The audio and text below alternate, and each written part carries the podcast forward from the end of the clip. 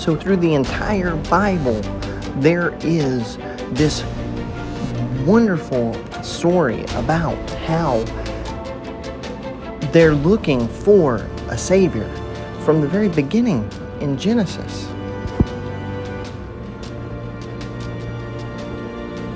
And you see how the connection through the entire Bible is that there are people who are doing wrong even though they're trying to do right. See, the Israelite people have begun to be stuck in a cycle of sin, repent, and repeat. And this is the same cycle that we're going through right now, today.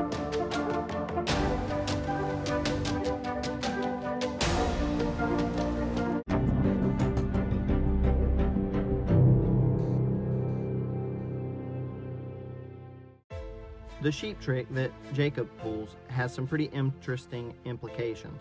The Oxford Jewish Study Bible states that this breeding method is an ancient folklore that whatever an animal look, looks at while it's breeding determines its color.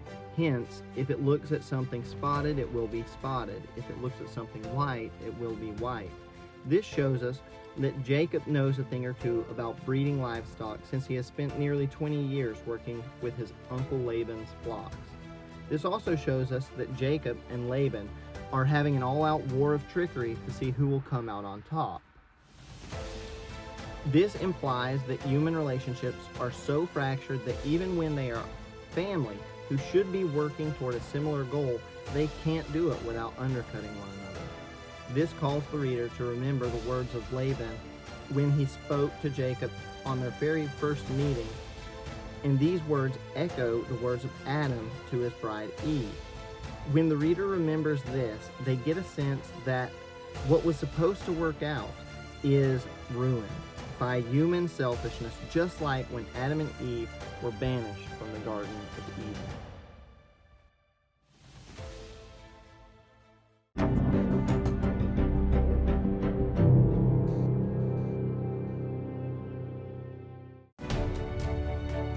That concludes another episode of One Minute Bible Commentary. I'm your host, Jeff Cantrell, and I hope this podcast has helped you get closer to God one minute at a time.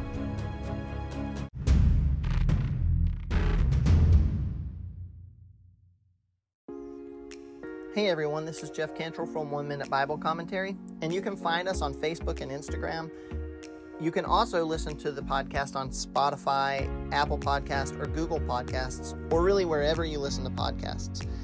You can also like us, review us, rate us, subscribe, and let people know that we're a good podcast and that it's been helpful to you.